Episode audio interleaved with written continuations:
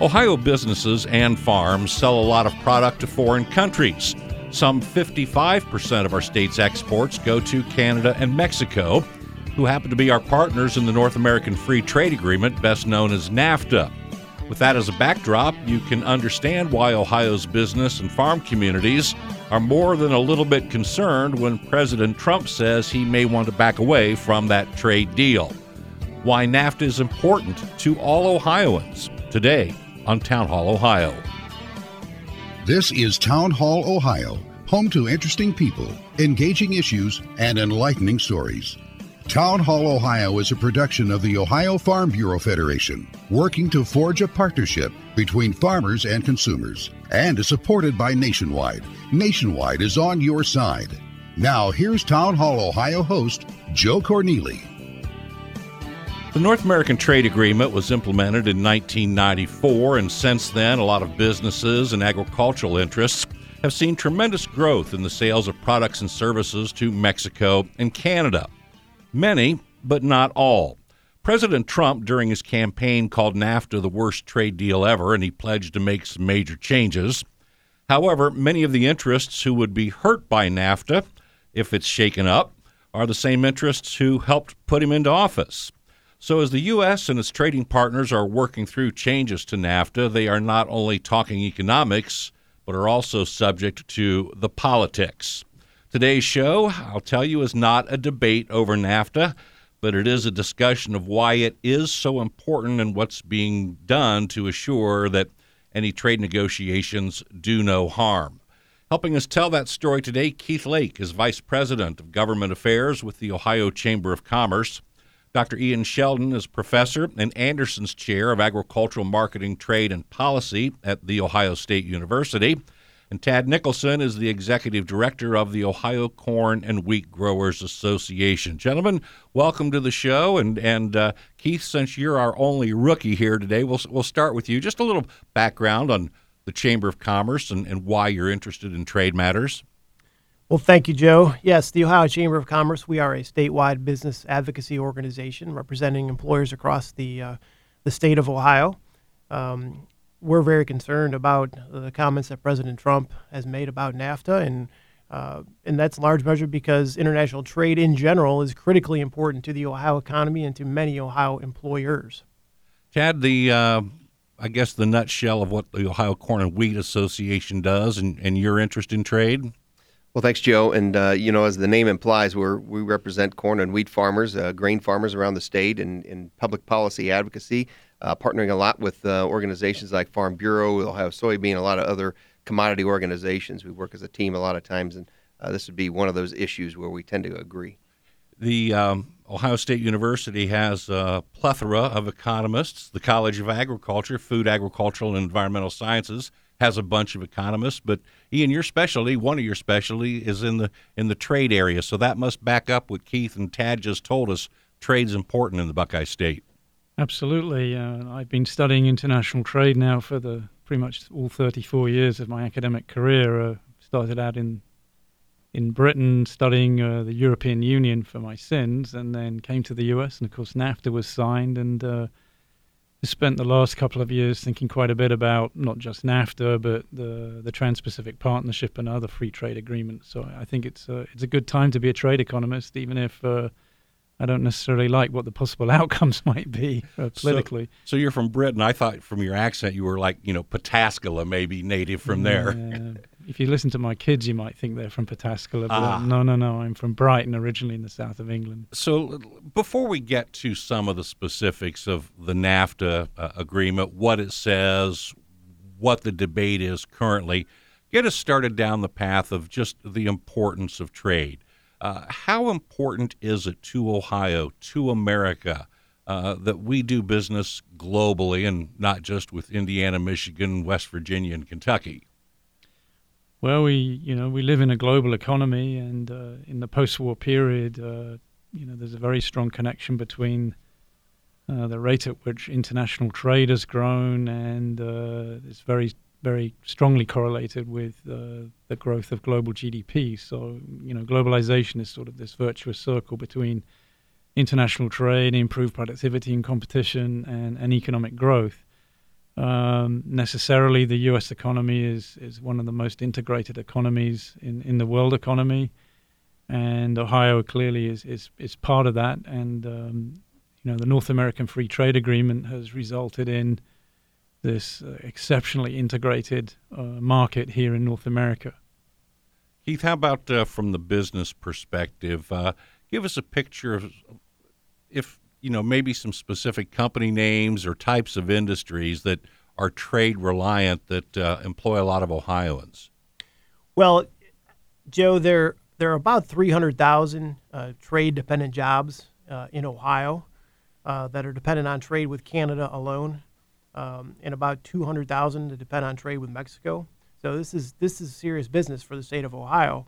Uh, there are, uh, I mean, the companies that are among the top exporting companies in Ohio are, are names that everyone would be familiar with that's listening to this program: uh, Whirlpool, Honda, General Electric, uh, Procter and Gamble, uh, Smuckers, Pepperidge Farms, just to name a few. I mean, these are these are companies that do a lot of exporting, and so when we uh, uh, look at the possibility of some disruption uh, with our trading, our major trading partners, that's the type of concern that we have. So, Tad, when Grandpa was farming, uh, soybeans were a hay crop back then, by the way, and uh, he raised corn and, and, fed it to the cattle. Um, the marketplace for the Ohio farmers changed just a little bit. Joe, I'm just going to tell you flat out that exports is the most important market for a grain farmer today in, in Ohio. And that's difficult for a lot of people to understand that that uh, even a lot of farmers don't really fully realize it because once the grain leaves our farm, you know, we don't get to follow it all the way to Japan or all the way to Mexico, and and uh, and so the understanding that this is the biggest driver right now of profitability uh, for a, a farmer right here in rural Ohio is is tough to understand. But uh, get this though, I mean, half of our wheat leaves the country. All half of all the wheat in the in the in the country leaves our country somewhere else. Half of our soybeans over half of our soybeans now leaves our, our country uh, somewhere else. We're 25% of our corn. So if you're looking at, you know, this corn out here, understand it, you know, every fourth row is going to go somewhere outside the United States. And that is that that should be that should speak to the importance of this, and that's different from the past ten years. Let's say, you know, it was all about domestic, uh, you know, production, especially in the corn area. It was all about ethanol and this new market that was being developed, and the drivers were all domestic. Now that's flattened off, and all the biggest drivers that are going to increase demand are outside the United States. Ian, one of the, the challenges uh, that we're talking about, and again, we'll get back specifically to NAFTA, but in dealing with uh, trading with virtually any nation, I don't know if it'd be easier or better, but it seems like it if Company A reached across the border and did business with Company B. If they were both satisfied, the deal would be done and the trade would take place. But government seems to have its fingers at every level of, of international business. Yeah, that's absolutely correct. I mean, if you if you were to open an undergraduate textbook on international trade, the the argument would be unambiguously uh, free trade is a good thing. And if politicians followed the advice of economists, uh, we wouldn't be sitting here in the studio. That's absolutely correct. But um, you know, the political economy of trade is that um, governments, both here in the U.S. and elsewhere in North America, but also you know in Europe and, and in developing countries, um, you know, they're seeking re-election, and often they, they, they may choose to stand on a platform that either leads to not reducing tariffs or to protecting domestic markets. And, and clearly, I come from a country where membership of the EU, uh, the European Union, is, is obviously a very hot political potato. And uh, the choice was made to to start the process of Britain leaving the European Union. So yes, trade is highly politicized because there are not only winners from trade uh, from firms in the export markets and unambiguously consumers tend to benefit from trade, but obviously industries that are in import competing sectors obviously have an interest in trying to maintain market share and will, will lobby their local, state, and national representatives uh, about trade. So, yeah, it's highly politicized. Keith, Tad, to your members, uh, businesses and, and, and farmers in Ohio, do they ever follow this discussion of free trade versus fair trade? do they hear the terminology fair trade and, and, and how do they process that in terms of looking at it as, as a way as a way or means to do business? You know, I you know, from an agriculture standpoint, every time we have a, a free trade agreement, ag wins. I mean, we just we grow food better than anybody. We're, in the, we're, we're, pretty good at it, and so we, we are definitely uh, on the top of this. So from a farmer standpoint, it's you, you see a, a, free trade agreement, you might think that's positive. That's something that, that we are absolutely for. So we're not in the manufacturing business. We don't, uh, you know, understand that as, as, as well as, as some would, and that's why I've enjoyed traveling around with, with Keith because there was this general as- assumption, I think, that you know ag wins, but uh, in in with the world of manufacturing, you know, if we have a free trade agreement, that that just opens the door for for jobs to leave. And I think this whole thing is much more complicated than that simplistic view of of trade agreements. And I, and I think that our members will look at those being two sides of the same coin. Really, fair trade. Everybody understands fair trade. Surely, we want to have a fair deal where the United States and Ohio benefits uh, you know, as great or better than what uh, our trading partners would benefit from a free trade standpoint. I mean, if you look at it just very simply, free trade means that uh, you know, there are less restrictions uh, when you deal with the trading partners than there would be if you didn't have these agreements in place. But but I would also add though, you know, fair trade to me says you know, is over time you should refresh trade agreements, and I think our members would absolutely be for a refresh of of the NAFTA agreement. It is it is relatively old, and I think I mean if you think about it, we didn't even have cell phones back when this thing was was uh, was developed, and so to to update that, I think it's fair. It's a fair. Yeah, it's 23 years old. I think we understand the need to update the deal as well. Yeah, and I would agree with that. Uh, though it's it's fair to say that when the Trans-Pacific Partnership was signed, remember that. Uh, Three of the key members of the Trans Pacific Partnership are Canada, the US, and Mexico, all members of NAFTA. And if you look down the protocol, if you look down all the chapters that were signed in the Trans Pacific Partnership, uh, many of these have been included in the protocol for the renegotiation of NAFTA. So it, it strikes me as absurd to have spent eight years uh, working on an agreement, uh, TPP, only to come back to work on exactly the same issues to improve uh, the workings of NAFTA uh, particularly with respect to intellectual property rights, state-owned enterprises, labor, the environment, investment, investor dispute settlement mechanisms, etc. I mean, my problem with where the current administration is right now is that they're taking a very, they tend to see trade as a zero-sum game, that there's a winner and there's a loser, whereas in fact, economic, economists would tell you that there are mutual gains. It's a, it's a positive sum game. There are, there are, there are winners in both both sets of partners or groups of partners and obviously, there are some losers. And I think the political debate about trade should be much more focused on not using trade as a weapon uh, or protectionism as a weapon to somehow help uh, industries or workers that are affected by international trade, but to figure out other ways of resolving the, the, the pain that the globalization has caused certain groups of workers in certain industries in the last 20 to 30 years, which predates NAFTA, of course. So none of you are saying NAFTA is perfect, but it's got some pieces that need preserved. Well, we're going to talk more about how well NAFTA has worked, what some potential potential changes might be, and what some outcomes might be if by chance we were to simply walk away from that trade deal. We're talking NAFTA with Tad Nicholson, Ian Sheldon, and Keith Lake. We'll be back right after this.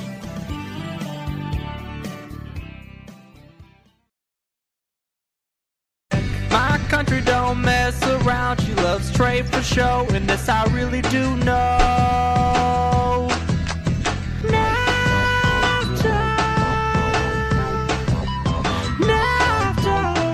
Yeah, I got to admit that's going to go down as one of my all-time favorite bumpers we've had for a show. But uh, stole that one off of YouTube. I saw you guys got a little bit of a kick out of that. We're talking NAFTA and international trade. Our guests in the studio Tad Nicholson, Executive Director of the Ohio Corn and Wheat Growers Association, Ian Sheldon, Professor and Anderson's Chair of Agricultural Marketing, Trade, and Policy at Ohio State University, and Keith Lake is Vice President of Government Affairs for the Ohio Chamber of Commerce. Keith, we, we've been talking about trade and NAFTA in particular and kind of picturing it through the view of what Ohioans are able to sell overseas trade is a two way street. Are we benefiting from trade with other nations on the import side of things too?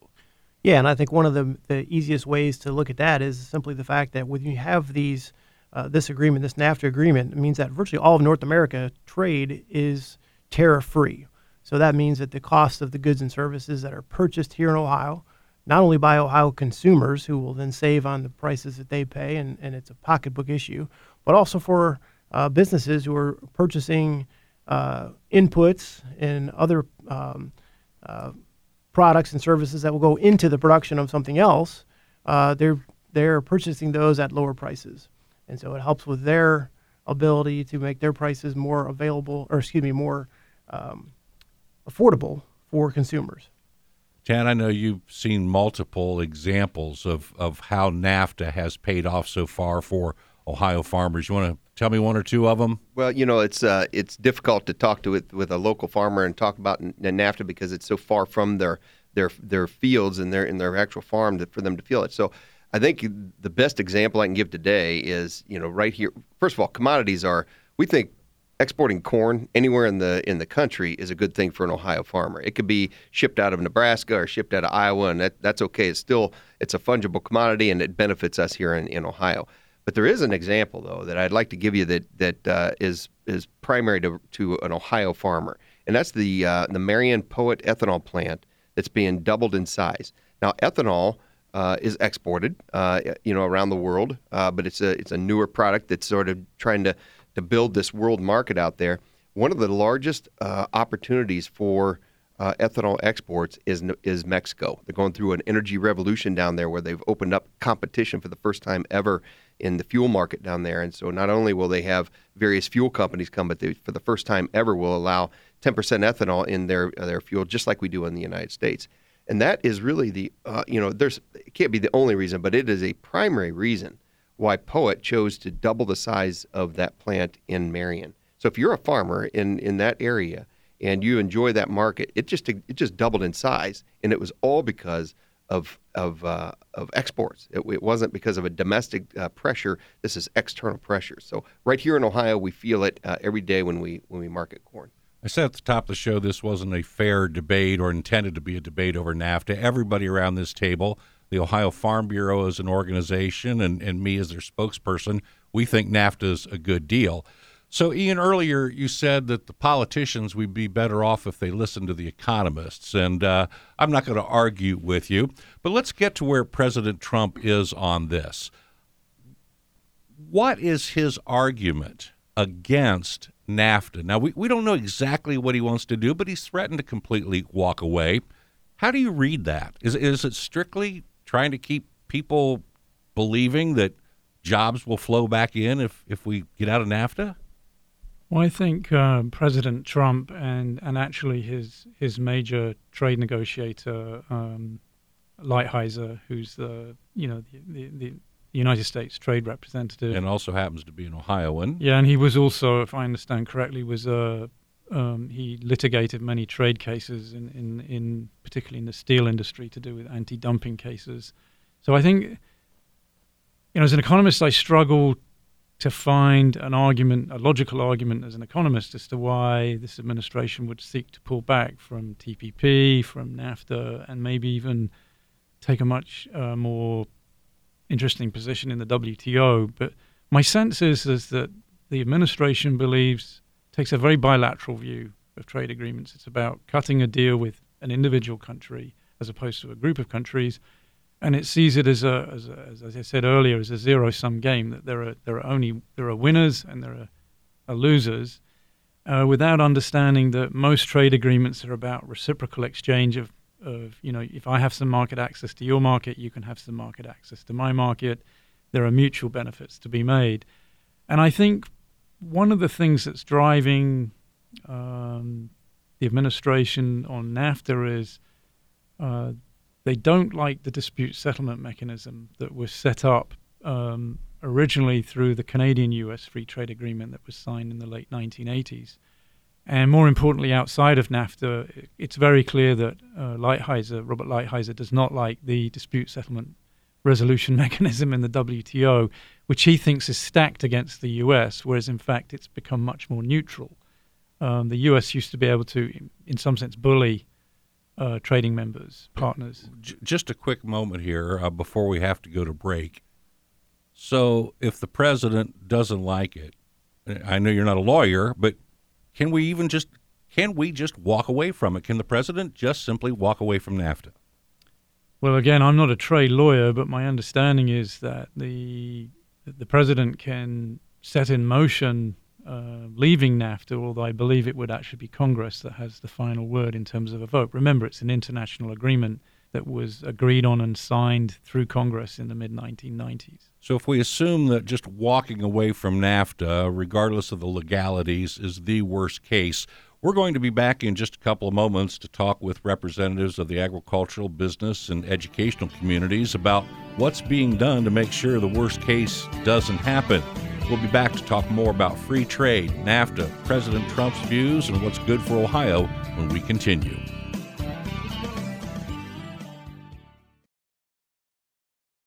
The charity. Ain't nothing in this world for free. Know how we can both get paid. Just about fair trade, yeah. Fair trade. Welcome back to Town Hall, Ohio. We have a panel representing uh, education, the business community, and the farm community in Ohio. We're talking about the North American Free Trade Agreement, the president's threat to potentially walk away from it or possibly change it up. Helping us understand what that means to the Buckeye State, Ian Sheldon of Ohio State University, Tad Nicholson of the Ohio Corn and Wheat Growers Association, Keith Lake of the Ohio Chamber of Commerce. So, worst case, the president says we're going to walk away. But there might be some other options. Keith, as, as you and, and, and your colleagues at the Chamber look at it, what might be an alternative to just simply walking away from the trade deal? Well, the president has offered a couple of alternatives. I mean, we generally speaking, uh, we don't think walking away from the trade deal is a good idea. It undermines confidence about the business environment that uh, would support long-term investment, economic growth, and job creation, and, and really the stability that uh, the market requires. Um, and we think that uh, the president has has proposed some what we would call poison pills that essentially would have the same effect of, of creating instability and uncertainty in the marketplace. Uh, he is he has suggested perhaps that uh, in lieu of walking away entirely, that we put a sunset clause on the agreement that it would expire after five years, or that we uh, tinker with the requirements regarding the rules of origin, all of which would be disruptive to the supply chain uh, and have a negative impact on our trade environment. Yeah, I, I'm not a businessman, but I I think savvy enough to know that if I don't know what the rules of the game are going to be That's five right. or ten years from now, I'm I'm not going to make too many major decisions. Tad, as as the farm community looks at this, uh, holding out hope that you might well, absolutely do no harm to agriculture, but aside from that, um, holding out hopes that there might be some alternatives other than just completely walking away. Yeah, well, we have to because uh, you know th- there's all hands on deck right now on this. Agriculture doesn't agree on uh, on everything, but on this one, we are in lockstep. I mean, it is everybody understanding things would be bad for the United States farmer if we pulled out of NAFTA. There's a general assumption, and it's been verbalized really from the administration that you know we we're so good at uh, at producing low cost food. Mexico is going to need us whether we have an agreement or not with them. And that is just not the case. In fact, they're already working with South America to try to formulate their own plan B. What if we, we do pull this out? What if you know we we eliminate uh, NAFTA? W- what's their next options? Do they have other options? Right now, they don't even go. They don't even shop around because it's so inexpensive for them to buy from the United States. If we drop NAFTA, they could easily look to uh, Brazil uh, to bring in their soybeans, their ex, their uh, their beef, their their uh, um, their pork, their corn. Uh, they can they can easily look to some of those other countries, and they're right now they're testing it out with some loads. Uh, while we're still under NAFTA, they're already buying some loads, some small loads from other countries just to try it out. So farmers and business people are leaning into the president saying, "Don't hurt us." Ian, if this had been a fair show, who would I have brought in here from the other side of the issue? Who are some of the interests, or what are some of the interests that are telling the president that you know NAFTA needs reworked? Well, I guess um, you know there are there are many out there, particularly in the older parts of the manufacturing sector, who've been under pressure long before NAFTA was negotiated. If you go back to the 1970s, you know we started to see the hollowing out, if you like, of the U.S. manufacturing sector, and fewer people employed in manufacturing, and you know, I think it's it's very hard to figure out precisely what's affected the decline in jobs in, in manufacturing in, in the last 20, 30 years.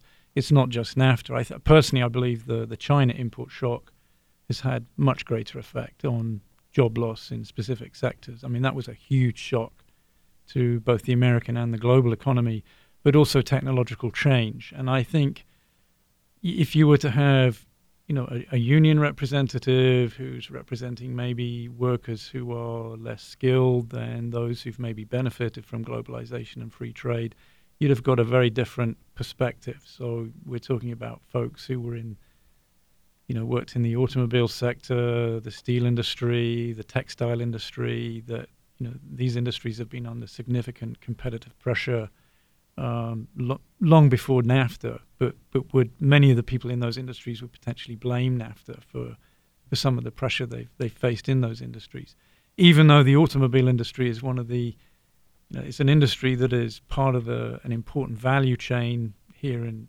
in North America. Can, we now talk about the North American automobile industry. I mean, just looking down through some numbers here that I would, would quote back at you for, for Ohio, um, the top export market, export sector to Canada for, for Ohio is motor vehicle parts and motor vehicles. And then the top export market sector in industrial goods for, for Mexico is motor vehicle parts. So this is a, a highly integrated sector. Uh, just a little story as an aside after 9 11, Detroit Windsor entry exit point into between US and Canada was shut down. Uh, the North several automobile plants uh, in North America had to close down within about a week because there weren't enough parts to go around the sector. And the other thing is, uh, by having a competitive value chain here in North America, the automobile industry is able to compete much more successfully globally. We'll be back to talk more about free trade, NAFTA, and the efforts to keep it in place with Keith Lake from the Ohio Chamber of Commerce, Ian Sheldon from Ohio State, Tad Nicholson with the Corn and Wheat Growers Association. We'll be back in a moment.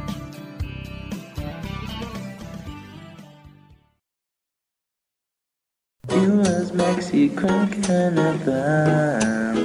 Uh. They just wanna make some trades. Cause NAFTA was signed in 92. Signed in 92. Yes, you can indeed find songs about just about everything if you go out on that interweb and look around. We're talking NAFTA today with Keith Lake from the Ohio Chamber, Ian Sheldon of Ohio State, Tad Nicholson with the Ohio Corn and Wheat Growers Association. I, I mentioned at the top of the show, and, and, and, Keith and Tad, if you want to weigh in here, that's fine. If you don't, I understand. But I'm going to throw this out on the table. I mentioned at the top that there's the potential for NAFTA, and if the president walks away or changes it dramatically, to hurt a lot of the people that are at least seen as the ones that put him in office the business community, rural America how do your corn grower and wheat grower members, farmers in general, Tad, kind of walk through that equation? Well, that's a fair question, Joe. Uh, no doubt there was a, a, large amount of support in rural America for, for Trump as, a, as president. We knew that uh, this this guy was going to negotiate things a little differently than than other presidents that maybe we've been used to. So, you know, at the beginning of this, when he was, you know, he pulled us out of TPP right away as one of the first moves he made. Uh, that was that was sort of watched with a little bit of uh, you kind of give them a farmers were cringing. Farmers it cringing a little bit on that one, saying, "Okay, we trust you. Where, where are we going with this?" And and so as we've gone into NAFTA uh, with how close we are with the, with Mexico, especially, and but Canada as well. You know the the idea is uh, allow him to do his thing. If he's a great negotiator, then allow him to do that. Um, but it got to a point where if you see the the farmers got vocal, uh, and that was when, when we really saw things going to a point where uh, some of these poison pills that we talk about were getting thrown out there, and that's that's just uh, you know some non-negotiating uh, you know uh, issues with some of these other countries. It became apparent it was going to be very difficult for us to do no harm to agriculture, and that was the promise that was made right up front. We were going to get this renegotiated and do no harm to agriculture. It's going to be very difficult. That's when you saw farmers become very vocal across the board. Was it just corn and wheat farmers? It was all the the uh, livestock farmers, grain commodities whatever. Keith, is it maybe uh, similar in the business community, uh, a, a, mixed reaction? You you've got a president that's uh, making many changes that seem to be business friendly, but then on the other side, you've got something like NAFTA.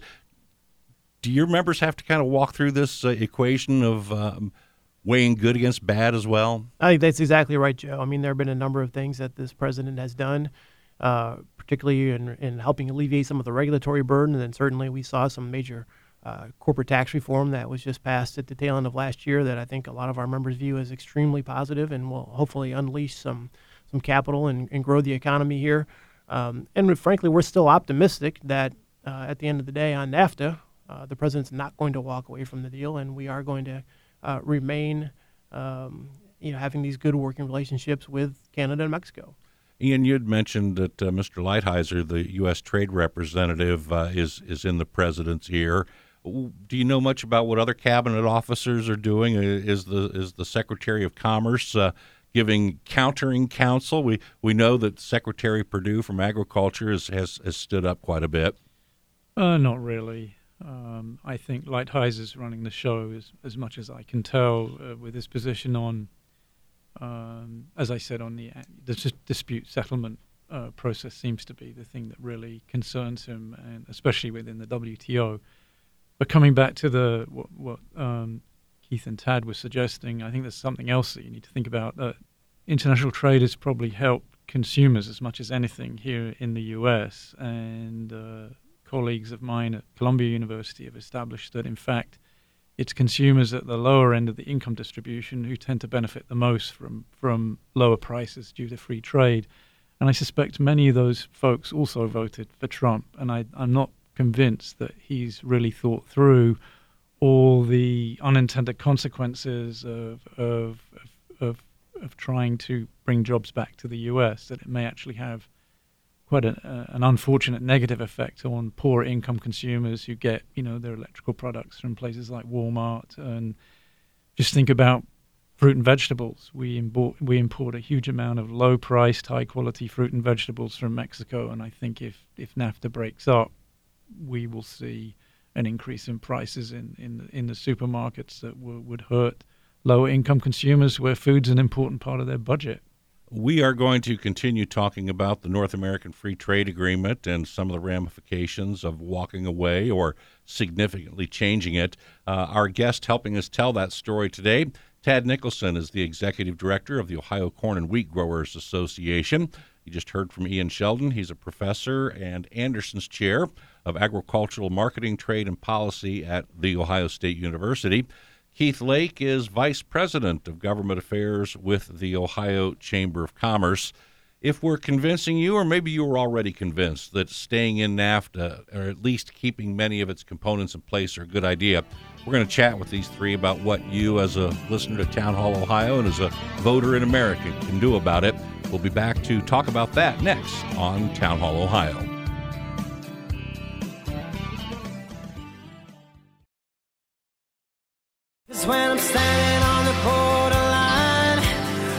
Around and everything feels right as I'm standing on the borderline with you.